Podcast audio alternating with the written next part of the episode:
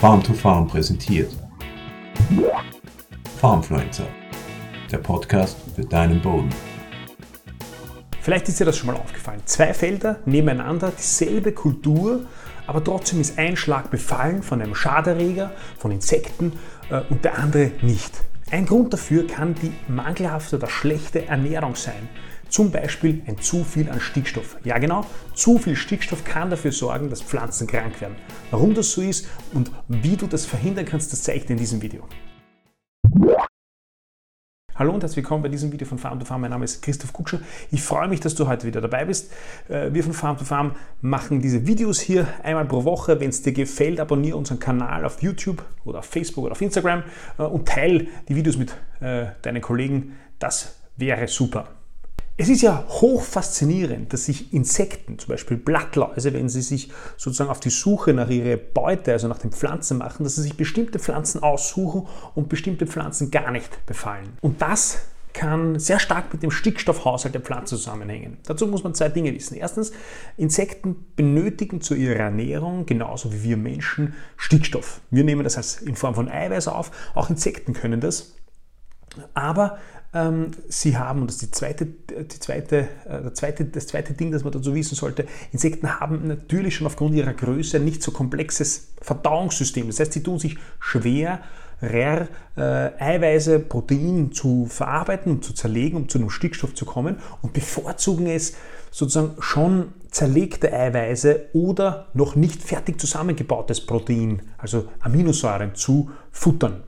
Und wenn das klar ist, dann ist auch klar, warum Insekten gerne auf ähm, äh, Pflanzenmaterial gehen, auf Pflanzen gehen, die eben zum Beispiel schon bei denen schon das Eiweiß äh, vor, vorzerlegt wurde von Mikroorganismen. Also zum Beispiel bei Obst, das schon länger liegt, das faulig wird, da beginnen die Mikroorganismen schon das, das organische Material zu zerlegen und das, dann äh, gehen die Insekten hin und suchen sich sozusagen schon vorverdautes äh, Eiweiß aus. Und genauso ist es bei Pflanzen, wenn Pflanzen in ihren Blättern ähm, zu viel unfertig verbaute Stickstoffe, also noch nicht fertig verbaute Proteine äh, haben, dann gehen die Insekten, insbesondere die Blattläuse, darauf hin und saugen das an und das ist dann sozusagen das die bevorzugte Beute äh, der Insekten, der Blattläuse.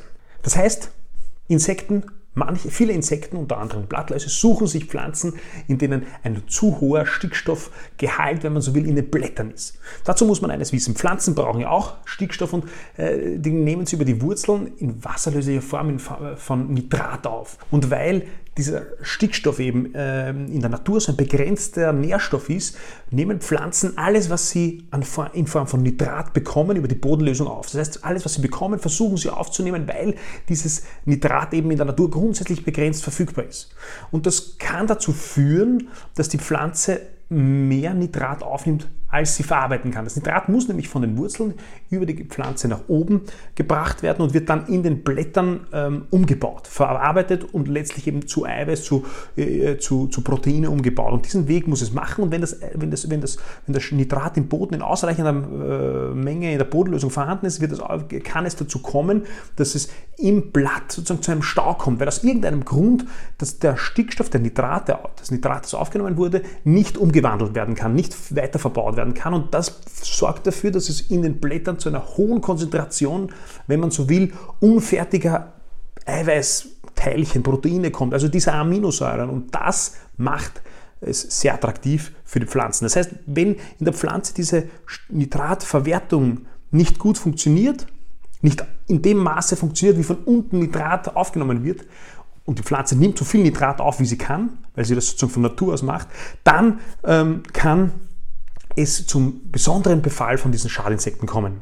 Wie kann das jetzt passieren oder unter welchen Bedingungen passiert das, dass die Pflanze zu viel Nitrat aufnimmt? Erstens, ganz klar, wenn es bei einer Düngung, wenn die Düngung zu einem falschen Zeitpunkt und zu einer zu hohen Gabe vielleicht passiert ist. Das heißt, äh, es wird ein Stickstoffdünger äh, appliziert, möglicherweise nitrathaltiger Dünger, aber es kann auch bei Harnstoff passieren, die sozusagen dann im Boden äh, umgewandelt wurde und dann äh, schlagartig ähm, sozusagen ein hoher Gehalt an Nitrat vorhanden ist. Wenn also das im Boden ist und dann zum Beispiel in Kombination mit starkem Niederschlag und erhöhten Temperaturen, sodass das, das aus dem Boden, äh, aus dem Boden mit dem Bodenleben, aus dem Humus auch noch Stickstoff viel nachgeliefert wird, sodass es kurzfristig schnell zu einer hohen Konzentration an Nitrat kommen kann, aus Grund dieser Zusammenspiel hoher Düngung und Nachlieferung aus dem Humus, kann eben äh, die Pflanze das nicht verwerten, kommt also nicht zurecht und äh, wird, wird anfällig für Schadinsekten. Das ist der eine Fall. Ähm, das macht übrigens auch diese Kultandüngung so, so interessant, oder das ist ein Grund, warum Kultandüngung ähm, interessant ist, ist, da wird ja nicht Nitrat gedüngt, sondern Ammonium in Form von Depots in den Boden eingebracht und Ammonium kann gar nicht zu viel von der Pflanze aufgenommen werden, weil Ammonium sonst äh, sozusagen toxisch giftig für die Pflanze wäre. Es nimmt sich das immer nur das, was sie braucht. Erster Grund, warum das interessant ist. Zweiter Grund ist, das Ammonium wird nicht durch die ganze Pflanze befördert, so wie das Nitrat in die Blätter und dort umgewandelt, sondern wird gleich in der Wurzel ähm, in der Wurzel umgewandelt und, und äh, in, in, zu Aminosäure und letztlich zu Eiweiß äh, umgebaut. Das heißt, das heißt diese Kultandüngung ähm, sorgt aus dieser Perspektive heraus äh, dafür, dass, es, dass das Risiko geringer ist, dass in den Blättern ein zu hoher Stickstoffgehalt, wenn man so will, ist, der, der die Pflanzen ähm, ähm, anfällig macht für Insekten. Das, das, grundsätzlich ist der Idealfall, äh, dass man versucht, eben nicht zu viel und nicht zum falschen Zeitpunkt äh, Stickstoff zu düngen, um dieses, dieses, äh, dieses Problem hervorzurufen. Und im besten Fall funktioniert das natürlich, wenn man eine Kombination aus mineralischer Düngung und aus Nachlieferung aus dem Humus bestmöglich plant, aber das ist natürlich nicht immer einfach, weil die Nachlieferung an Stickstoff aus dem Humus ist abhängig von Temperatur, Wasser äh, und, und, und das können wir beides nicht so gut steuern. Eine Möglichkeit, um die Stickstoffnachlieferung aus dem Humus äh, steuern zu können, sind Zwischenfrüchte und wir von Farm to Farm äh, entwickeln Zwischenfrüchte mit einer hohen Artendiversität, mit vielen Arten mit einer smarten Diversität. Wir versuchen das abgestimmt aufeinander zu machen. Ähm, das Saatgut ist auch noch behandelt mit Spurenelementen und der Biostimulanz Phosphid, weil auch das eine wesentliche Bedeutung hat und wir färben das Saatgut noch ein zur Qualitätskontrolle, äh, um, um den Anforderungen gerecht zu werden, bestmöglich ähm, das Bodenleben, Humus aufzubauen und genau diese Dinge ähm, zu steuern, also aus dem Humus Stickstoff nachliefern zu können und einen gesunden Boden für die Kulturpflanzen vorzubereiten. Wenn du Interesse daran hast, schau auf unsere Website oder kontaktiere uns. Jetzt geht es weiter mit dem Video.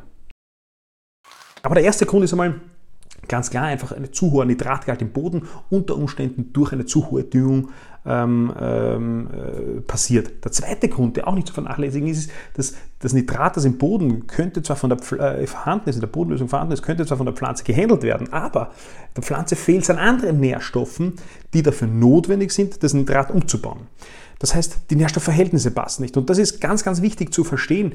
Ähm, es bringt nichts, wenn ich sozusagen ausreichend Nitrat vorhanden habe vielleicht gar nicht zu viel, aber wenn dann zum Beispiel zu wenig Kalium vorhanden ist für die Zellwandbildung oder wenn zu wenig Magnesium da ist, um, um ausreichend Photosyntheseleistung zu haben, um das Nitrat abzubauen, oder wenn auch nur so ganz kleine Spurelemente wie Molybden fehlt, das notwendig ist, um dieses Nitrat in den Blättern umzuwandeln, dann kann es dazu führen, dass ein gar nicht zu hohe, eine gar nicht zu hohe Nitratdüngung trotzdem zu diesem, zu diesem Stau in den Blättern führt und trotzdem sozusagen die Pflanzen anfällig für Krankheiten macht, weil eben äh, die Nährstoffverhältnisse wichtig sind. Also man muss immer alle im Blick halten und nicht nur auf einen schauen. Und ich glaube, das ist auch ganz, ganz äh, entscheidend und ein Zukunftsthema für den Ackerbau. Uns fallen ja immer mehr Wirkstoffe, Pflanzenschutzmittelwirkstoffe weg und äh, eine, eine, eine ganz wesentliche und, und äh, glaube ich, zukunftsträchtige Stellschraube ist, ähm, die Pflanzenernährung im Blick zu halten. Und das Interessante daran ist, dass ich ja gar kein neues Wissen, also zum Teil kein neues Wissen. Ich habe dieses Buch hier bestellt, ähm, das ist aus den USA auf Englisch über Pflanzen Nährstoffe äh, und der Zusammenhang äh, oder die Ernährung, Pflanzenernährung, der Zusammenhang von Pflanzenkrankheiten. Also welche Krankheiten bei welchen Pflanzen in welchem Zusammenhang mit welchen Mangelerscheinungen stehen. Ich habe das Buch nicht gelesen, es ist mir auch es ist mir zu technisch, da komme ich nicht mit, aber es schaut ganz gut aus. Der Punkt ist aber, warum ich das jetzt herzeigen, ist, dass das ist nicht ähm, irgendwas ähm, Neues, was nicht erforscht ist. Da gibt es wissenschaftliche Untersuchungen dazu. Ähm, aber äh, es ist noch nicht in der breiten landwirtschaftlichen Masse angekommen und es ist, glaube ich, da noch sehr, sehr viel Bedarf, dafür, da, dazu, da, Bedarf da, da, darüber zu lernen und, und Wissen dazu auszutauschen. Es gibt da viele Praktiker, die mehr wissen, ähm, als in den Büchern steht und, und, und dieses Wissen auch zum Teil teilen. Aber ich, wie gesagt, ich bin davon überzeugt, dass diese Pflanzenernährung und die, der Blick auf eine ausgewogene, verhältnismäßige Pflanzenernährung eines der Zukunftsthemen für einen nachhaltigen und profitablen Ackerbau sein kann. Äh, ich hoffe, du hast aus diesem Video was mitnehmen können. Zu viel Stickstoff kann die Pflanze äh, anfällig für Krankheiten machen, muss es aber nicht. es kann in vielen Fällen äh, eine Krankheit oder ein Schädling dafür, dafür ähm, sozusagen deshalb auf die Pflanze zugreifen, weil die Pflanzenernährung in einer Schieflage ist. Muss aber nicht. Ich hoffe, du hast das mitnehmen können. Ich hoffe, wir sehen uns beim nächsten Mal. Bis bald. Farmfluencer der Podcast für deinen Boden.